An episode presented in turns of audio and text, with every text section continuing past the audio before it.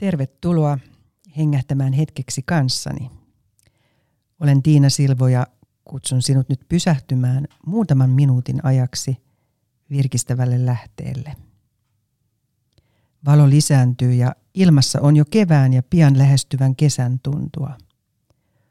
Luonto on puhkeamassa kukkaan pitkän ja pimeän talven jälkeen, vihdoinkin. Siitä huolimatta – Meillä saattaa olla ainakin toisinaan voimaton olo. Kuulostele nyt mielessäsi, missä kohtaa elämäsi polulla olet tänään. Mihin kaipaat uutta voimaa ja virkistystä. Muistele, mistä olet tottunut saamaan voimia elämääsi. Entä mikä eniten kuluttaa sinun voimiasi? Jos tunnet olosi vähänkään voimattomaksi tai kevätväsymys on saanut sinusta otteen, voit tarttua Jesajan kirjan luvun 40 lupaukseen. Hän virvoittaa väsyneen ja antaa heikolle voimaa. Pysähdytään ja hengähdetään näiden sanojen äärellä.